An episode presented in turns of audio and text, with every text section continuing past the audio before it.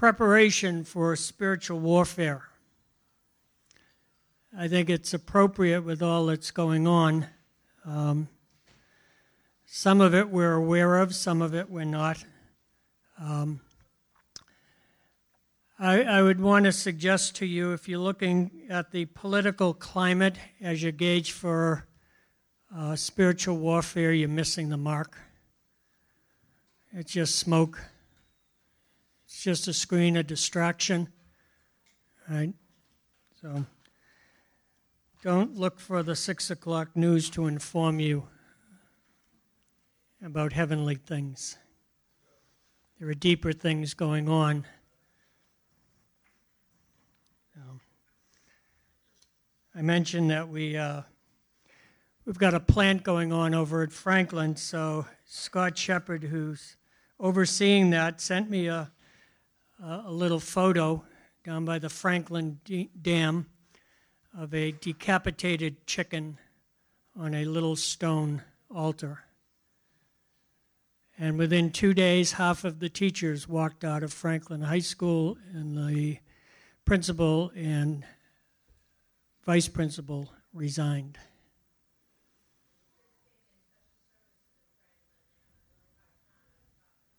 All right. So, think the two are connected? Absolutely. Absolutely. All right.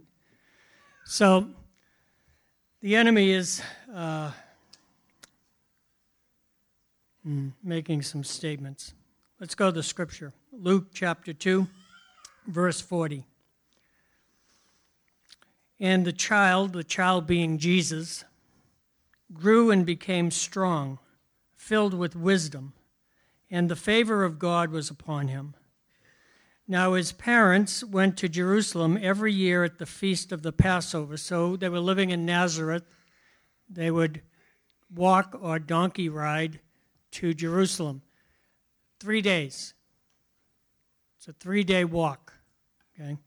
Just so, because you don't see that in this sentence, right? And when he was 12 years old, they went up according to custom. Now, that isn't just their custom that they went up to Jerusalem at the Passover was the custom. He was 12. He had become a man in their culture. Right? So they were bringing him to Jerusalem to bar mitzvah him. And if you've ever been to Jerusalem by the Western Wall when they're doing bar mitzvahs, it is awesome. I mean, it is just such a celebration that goes on. So powerful. So that's what they were doing. They went up according to custom. And when the feast was ended, as they were returning, the boy Jesus stayed behind in Jerusalem. But his parents did not know it. But supposing him to be in the group, they went a day's journey. But then they began to search for him among their relatives and acquaintances. And when they did not find him, they returned to Jerusalem. How long did that take them? A day's journey, right? So there's two days right? searching for him. After three days, they found him in the temple. After three days, they found him in the temple. I want to give you a little challenge to do a, a study just on that one sentence about after three days. After three days, they found him in the temple. I think you'll, you'll be quite amazed uh, just in the Gospels what that the life that phrase will will bring forth. Okay? He was sitting among the teachers, listening to them and asking them questions, and all who heard him were amazed at his understanding and his answers. And when his parents saw him, they were astonished. His mother said to him, Son, why have you treated us so? Behold, your father and I have been searching for you in great distress. He said to them, Why were you looking for me? Did you not know that I must be in my Father's house? And they did not understand the saying that he spoke to them. And he went down with them and came to Nazareth and was submissive to them. And his mother treasured up all these things in her heart. And Jesus increased in wisdom and in stature and in favor with God and man. Let's pray. Holy Spirit, we ask that it would be thus for us, that we would increase in stature, in wisdom, and in favor with you and with each other. Amen. So, the first and key step for successful spiritual warfare preparation is also the most vital step. Beyond being filled with the Holy Spirit, you must also possess a high degree of personal integrity.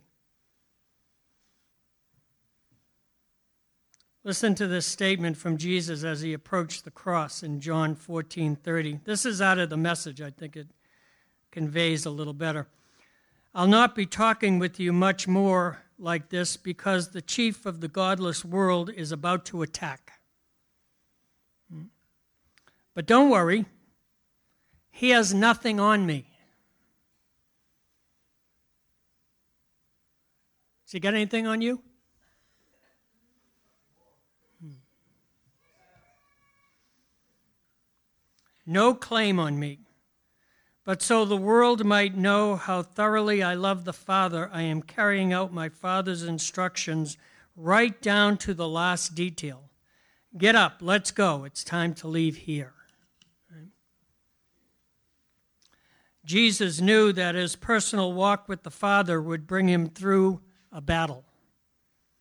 At the age of 12, Jesus was most likely taken to Jerusalem for his bar mitzvah.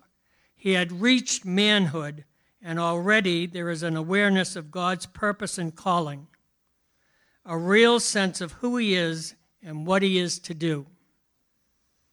But we don't see Jesus emerge on the scene again for 18 more years. Where was he? What was he doing? Well, verses 51 and 52 answer these questions. He was preparing for warfare. First, he was subject to them. Here is the incarnate Son of God recognizing the start of his earthly ministry, and the first thing he does is submit to the authority in his life. The result was Jesus increased in wisdom and stature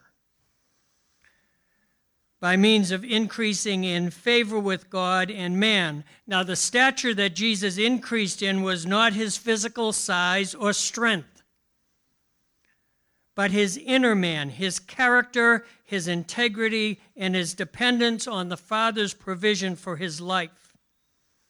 I think Jesus was aggressively yielding. Why do I say this? Watch the sequence of events as Jesus, now age 30, emerges back on the scene. First in Matthew 3:13, then Jesus came from Galilee to the Jordan to John to be baptized by him. John would have prevented him saying, "I need to be baptized by you and you do and you come to me?" But Jesus answered him, "Let it be so now, for thus it is fitting for us to fulfill all righteousness. Then he consented, and when Jesus was baptized, immediately he went up from the water, and behold, the heavens were opened to him, and he saw the Spirit of God descending like a dove and coming to rest on him. And behold, a voice from heaven said, This is my beloved Son, with whom I am well pleased. I just want to reference something here when the verse says, and the heavens were opened to him, in the Greek uh, makeup of the phrase, it is the same wording that's used to describe the veil in the temple when Jesus gave up the ghost. It says, and the veil of the temple was torn in two. It's the same Greek phrasing. So when the heavens opened, it was a violent display of the, he- of the kingdom of God breaking in to the affairs of men. This was not, oh, look at a cute little dove, coo, coo. Right? This was God coming in. Big stuff. Second is in Luke 4, beginning in verse 1. And Jesus, full of the Holy Spirit, returned from the Jordan and was led by the Spirit in the wilderness for forty days, being tempted by the devil. And he ate nothing during those days, and when they were ended, he was hungry. The devil said to him, If you are the Son of God, command the stone to become bread. Jesus answered him, It is written, Man shall not live by bread alone. And the devil took him and took him up and showed him all the kingdoms of the world in a moment of time, and said to him, To you I will give all this authority and their glory, for it has been delivered to me and I give it to whom I will. If you then will worship me, it will all be yours. Jesus answered him, It is written, You shall worship the Lord your God, and him only shall you serve. And he took him to Jerusalem and set him on the pinnacle of the temple and said to him, If you are the Son of God, throw yourself down from here, for it is written, He will command His angels concerning you to guard you and on their hands they will bear you up, lest you strike your foot against a stone. Jesus answered him, It is also said, You shall not put the Lord your God to the test. And when the devil had ended every temptation, so there were more, right? He departed from him until an opportune time. And Jesus returned in the power of the Spirit to Galilee. And a report about him went through all of the surrounding country and he taught in their synagogues, being glorified by all. And he came to Nazareth, where he had been brought up. And as was his custom, he went to the synagogue on the Sabbath day, and he stood up to read. And the scroll of the prophet Isaiah was given to him. He unrolled the scroll and found the place where it is written, The Spirit of the Lord is upon me, because he has anointed me to proclaim good news to the poor. He has sent me to proclaim liberty to the captives and recovering of sight to the blind, to set at liberty those who are oppressed, to proclaim the year of the Lord's favor. He rolled up the scroll and gave it back to the attendant. He sat down, and all the eyes of the synagogue were fixed on him. And he began to say to them, Today, this scripture has been fulfilled in your hearing. So, initially, four things happened to Jesus. Number one, Jesus yields to John's baptism to fulfill all righteousness, and the Spirit comes on him. Jesus yields to the Holy Spirit coming on him, and the Spirit fills him. Then he yields to the infilling, and the Spirit leads him.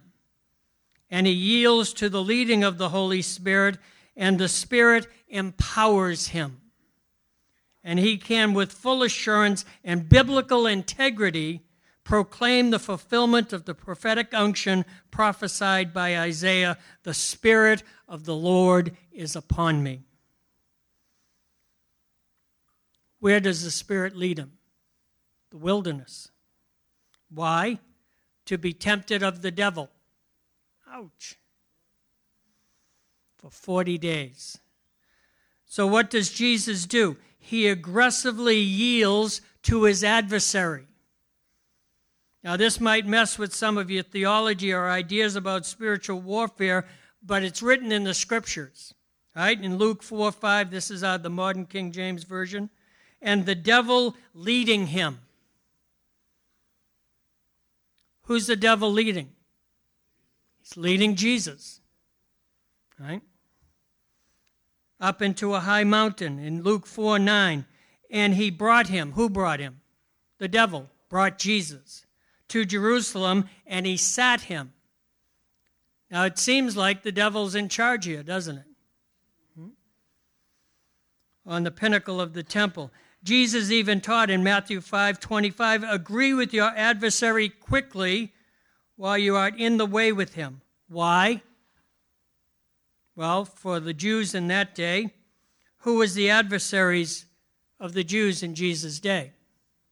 The Romans, right? So the Romans, who were a conquering kingdom, and as conquerors, they could lawfully insist on a few things which Jesus addresses on the Sermon on the Mount. They were in charge, they had a legal right to. What did the devil say to, to Jesus? I can give all these kingdoms to you. They were delivered to me. He had a lawful right. Okay?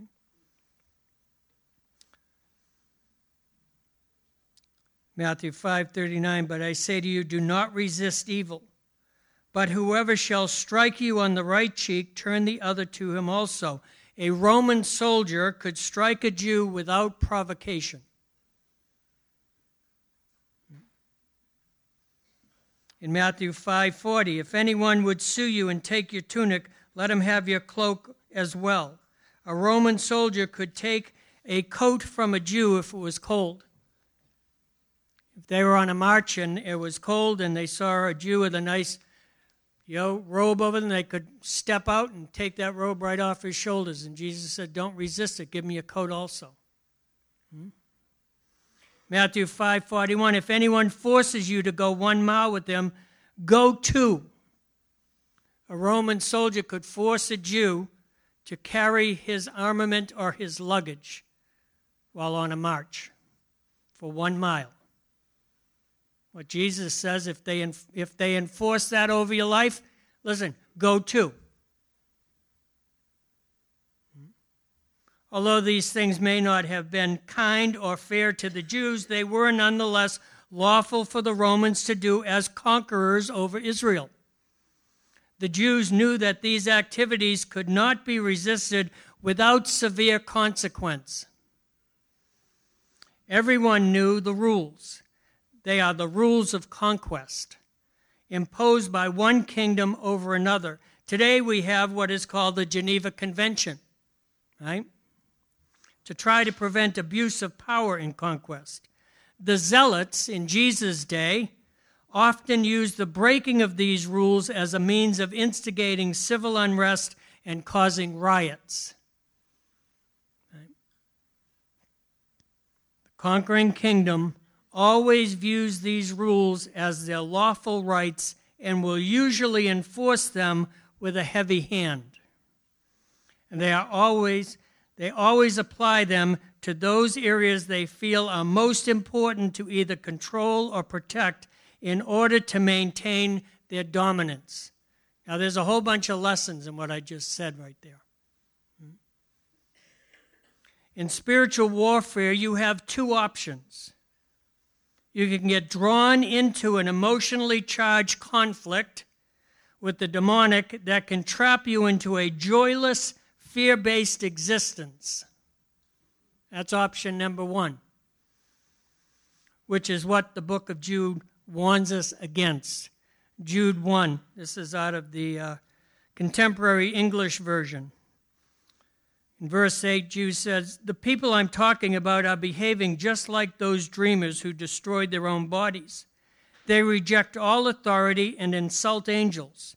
Even Michael, the chief angel, didn't dare to insult the devil when the two of them were arguing about the body of Moses.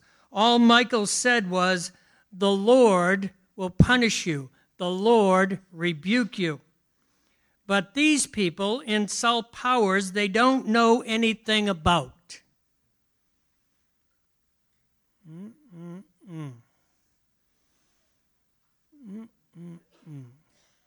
What do you know about spiritual warfare?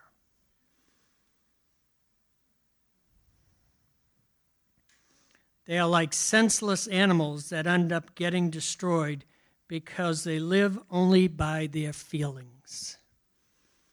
Spiritual warfare is not about feelings.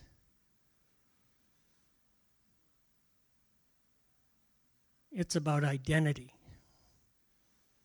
It's about who you are in Christ Jesus. Or you can turn to option number two, you can turn to the Lord to fight the battle. What's Ephesians say? Put on the whole armor of who? Of God, right? Don't put on your armor, right? Put on the whole armor of God. Exodus 14, verse 13, Moses said to the people, Now here they are, they have just left uh, Egypt and they're heading for the promised land, and all of a sudden somebody looks back and the whole Egyptian army is coming on chariots towards them. And what's in front of them? The Red Sea, right? They're trapped, right? And everyone's freaking out. They're accusing Moses of, you know, leading them astray, and they're all going to get destroyed. So Moses said to the people, Fear not, stand firm, and see the salvation of the Lord, which he will work for you today. For the Egyptians whom you see today, you shall never see again.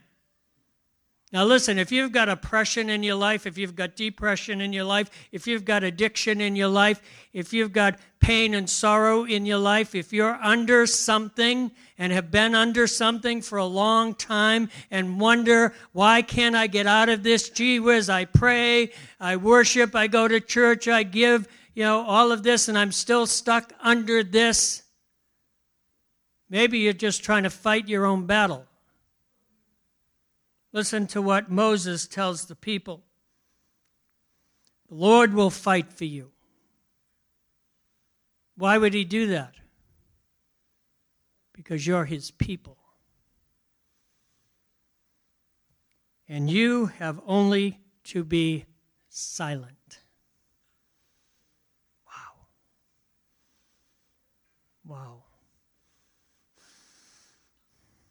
Listen to the words of David as he faces Goliath. Right? You're all familiar with this story, right?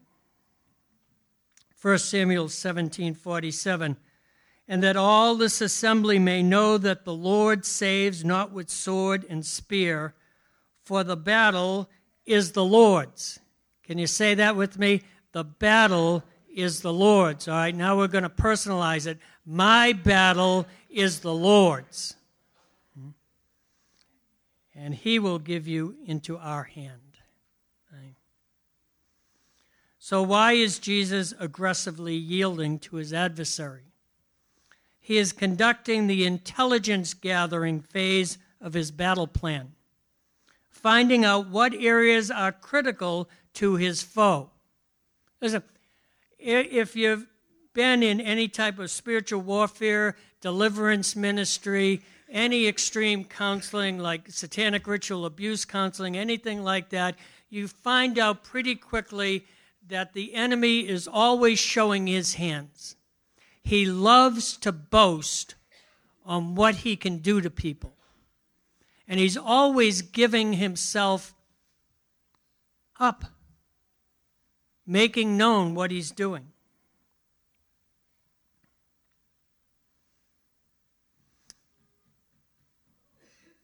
I believe Jesus uncovers three areas of operation in the final three temptations. That's why I think these three temptations are the ones that are recorded. First, there's personal, the thought life, and the satisfying of the wants and the needs of the flesh. Turn the stones to bread. Right? Gee, it almost makes sense after 40 days of not eating right? Nice, round, loafy looking stone here. Right? Come on, Jesus. If you're the Son of God, you can do this thing, right? And while you're at it, make it warm. You know, put a little jelly in it or something, you know? Galatians 5:16 says this, "But I say walk by the Spirit, and you will not gratify the desires of the flesh." For the desires of the flesh are against the spirit. Why does the enemy want to promote this in your life? Because he wants the life you're living to be opposed to the way the Holy Spirit wants you to live. The desires of the Spirit are against the flesh, for these are opposed to each other to keep you from doing the things you want to do. But if you are led by the Spirit, you are not under the law. Now, the works of the flesh are evident sexual immorality, impurity, sensuality, idolatry, sorcery, enmity, strife, jealousy, fits of anger, rivalries, dissensions, divisions, envy, drunkenness, orgies, and things like these. Now, I know you could pull out a half a dozen of those items and say, well, glad I don't do those anymore. But I think if you were really honest, and I'm not going to ask anyone to do this, but I think if you were really honest, you'd find some that you still do. I still get angry. don't you? Hmm? I'm still self centered sometimes, aren't you? Those aren't the works of the Spirit, right? I'm judgmental sometimes and critical of other people's behavior and actions and shortcomings, aren't you? Right?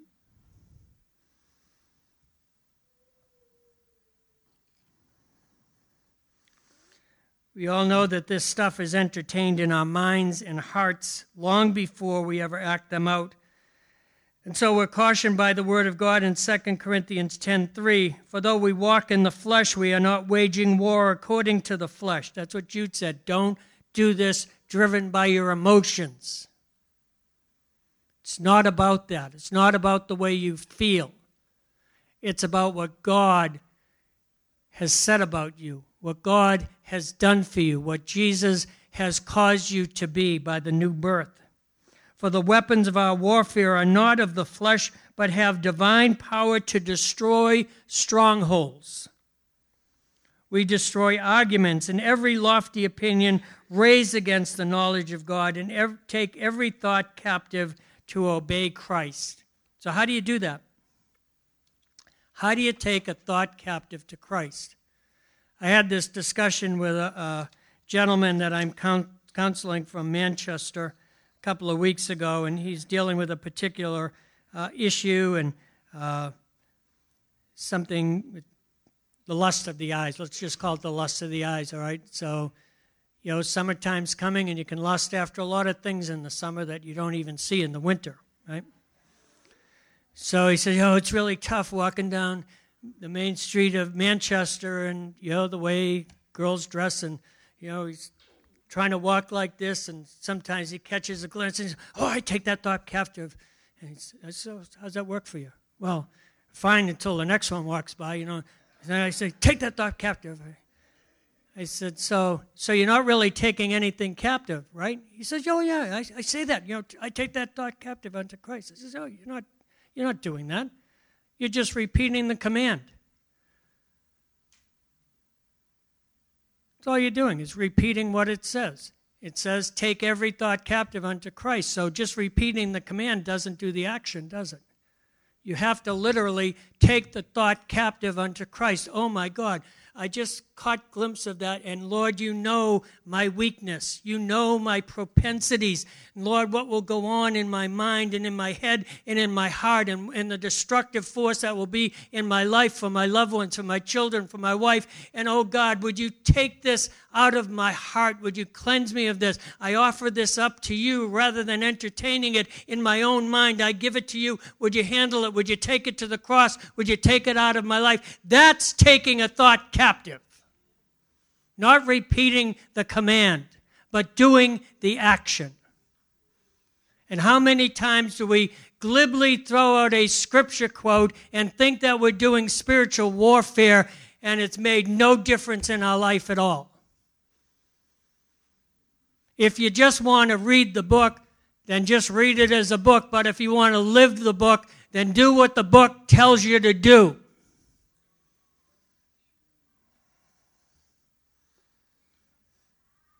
See, I told you I get angry sometimes. Uh,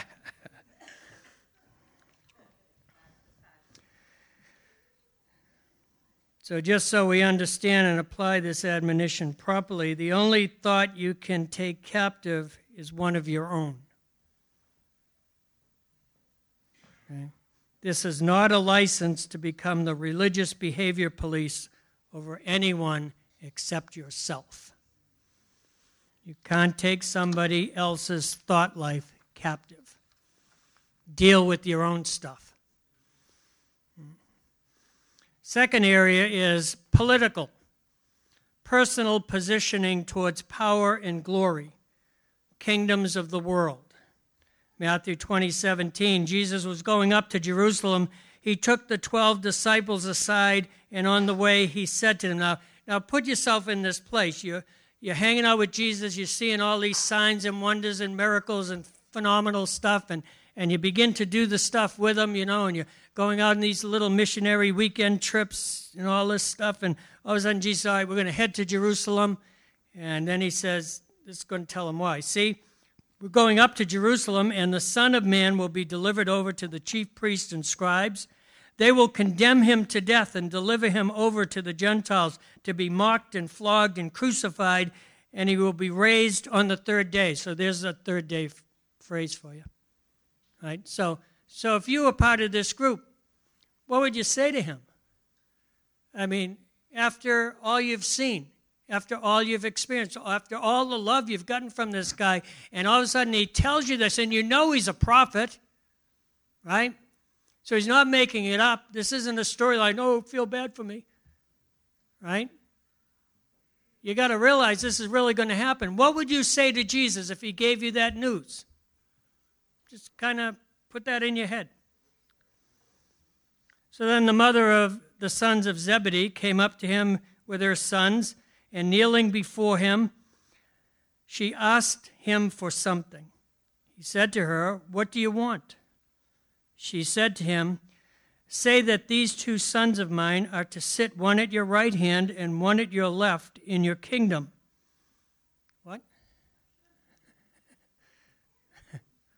Is that what you'd say to Jesus? Oh, you're going to the cross? Great. I got these two sons, right? They're just hanging out. You know, they lost their fishing business. I mean, following you. I mean, so right? what are you going to do for them? What? What?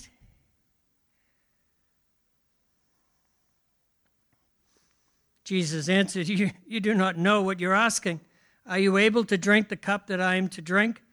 They said to him, We're able. He said to them, you will drink my cup, but to sit at my right hand or at my left hand is not mine to grant, but it is for those for whom it has been prepared by my Father. Now, here's the political element of trying to gain a kingdom in your world. And when the ten heard it, who were the ten?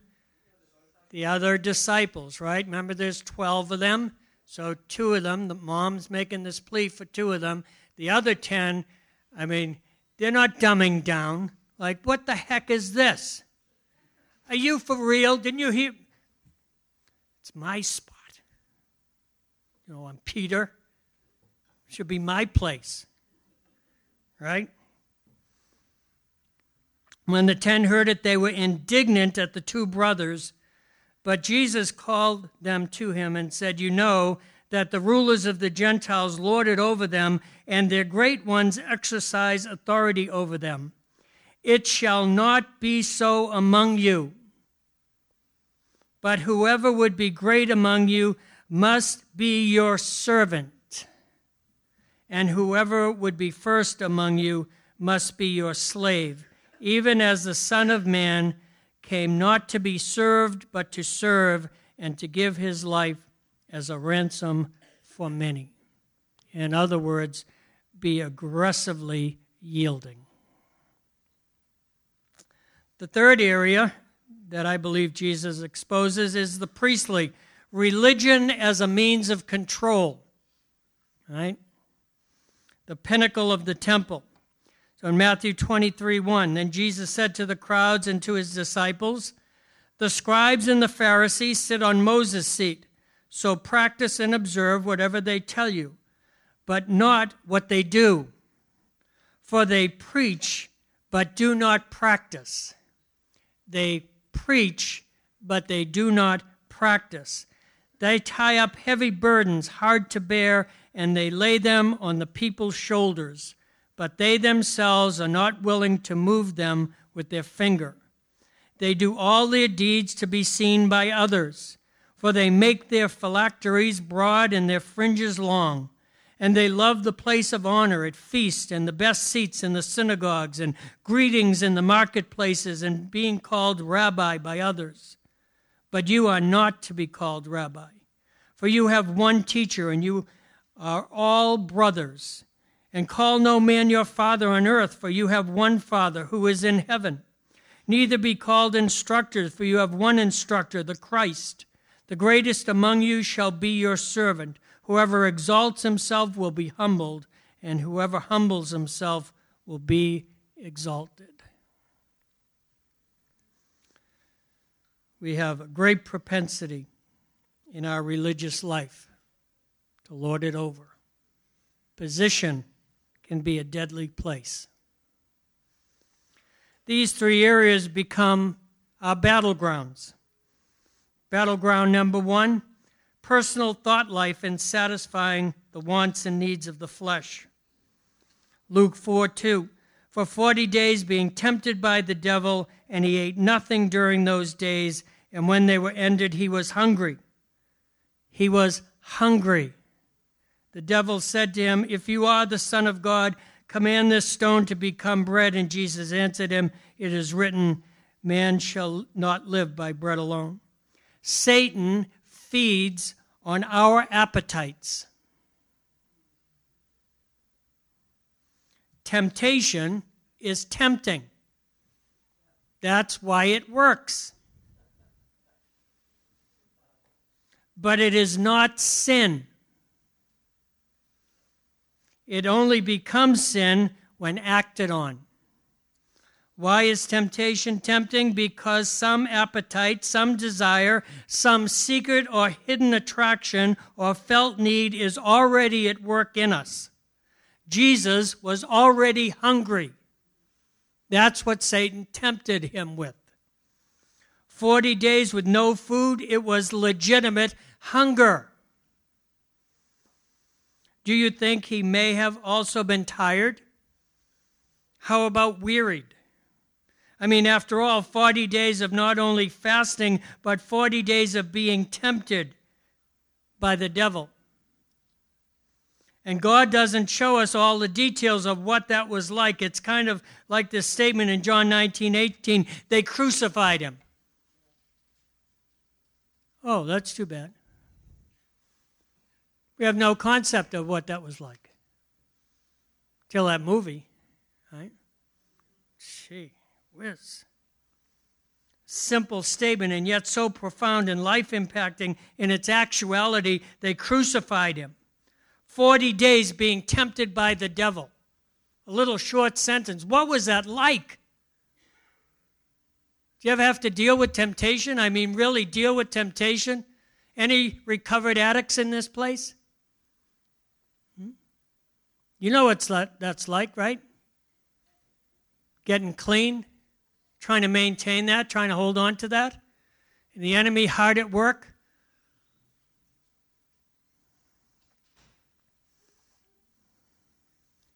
You can be sure, saints, that Jesus had some personal needs by the time the devil was done with him. He was hungry. Those stones must have looked pretty tempting to the one who could change water to wine or feed thousands with a few loaves and fishes. Turn these stones to bread, said Satan. How many who hunger will call to me for bread? How many who thirst will look to me for living waters? Bread? Jesus answered him, saying, It is written, Man shall not live by bread alone, but by every word of God. And Jesus is both. He is the bread come down from heaven, and He is the word of God. In the beginning was the Word, and the Word was with God, and the Word was God. Bread, I am the bread of life, and I will be kept for those who hunger and thirst after righteousness. The first line of battle and the most ferocious will be our minds and hearts and will involve our wants, our needs, and our desires, some obvious and legitimate, and others secret and deadly but the enemy knows what they are. James puts it this way in James 1:14, but each person is tempted. I could just leave it there. But each person is tempted. Listen, you are not temptation proofed. I wish it was included in the salvation experience. Oh, you're saved and, and cleared of all temptation. You'll never be tempted again. Sorry, it doesn't work that way. Each person is tempted when he is lured and enticed. Now, listen to this not by the devil. The devil didn't make me do this. Right? He is lured and enticed by his own desire. And once you begin to entertain that desire, the enemy comes and he gets a hook in that. And he just plays, oh, you're hungry, huh? Got a little stone over here. Yeah. yeah. Then desire, when it has conceived, gives birth to sin. Ooh. And sin, when it is fully grown, brings forth death. All the promises of temptation are littered with lies.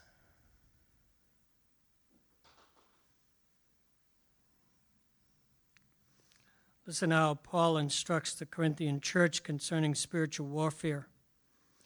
For though we walk in the flesh, we are not waging war according to the flesh. Your emotions will not win the day. For the weapons of our warfare are not of the flesh, but have divine power to destroy strongholds. We destroy arguments and every lofty opinion raised against the knowledge of God and take every thought captive unto Christ. What is going on in your mind? what goes on in your mind. If your thoughts could be projected on the overhead, would they be X rated for sexual content? R rated for anger, hatred, or violence? E rated for just plain embarrassing?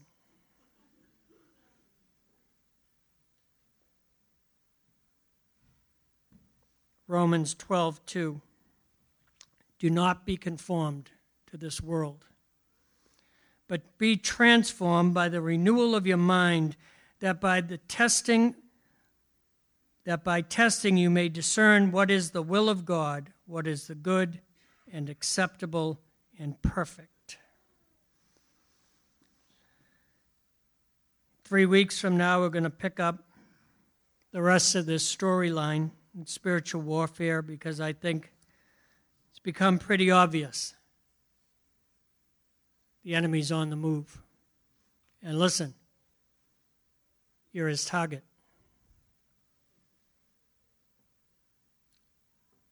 He wants to invalidate the Church of Jesus Christ. He wants to disempower you from being effective with the gospel of Jesus Christ. He wants to discourage you from making an impact as light against the darkness. He wants to put a basket over your candle and snuff out your life. So we pray, Come, Holy Spirit. Establish your battle lines this morning, O oh God, in our hearts and in our minds. Lord, with our intentions and our integrity, would you set up the battle lines? Holy Spirit, come.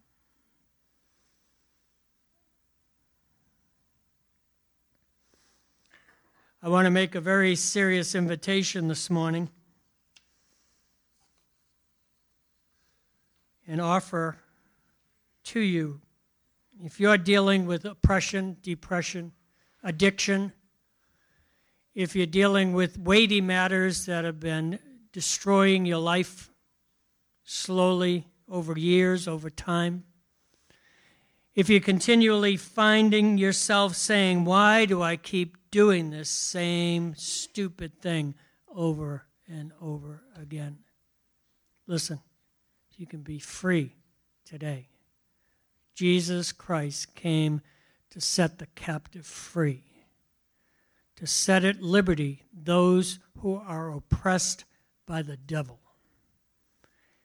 And if you think a Christian can't have a demon, Quite frankly, a Christian can have anything they want. He might be disguised as some act that gives you momentary pleasure, maybe an affair, maybe a drug, or something else. But be sure it's still the same devil. If you want liberty today, I'm offering deliverance ministry. I'm just asking you to come forward. Be real with yourself, be real with the Holy Spirit, and be aggressively yielding to the will of God.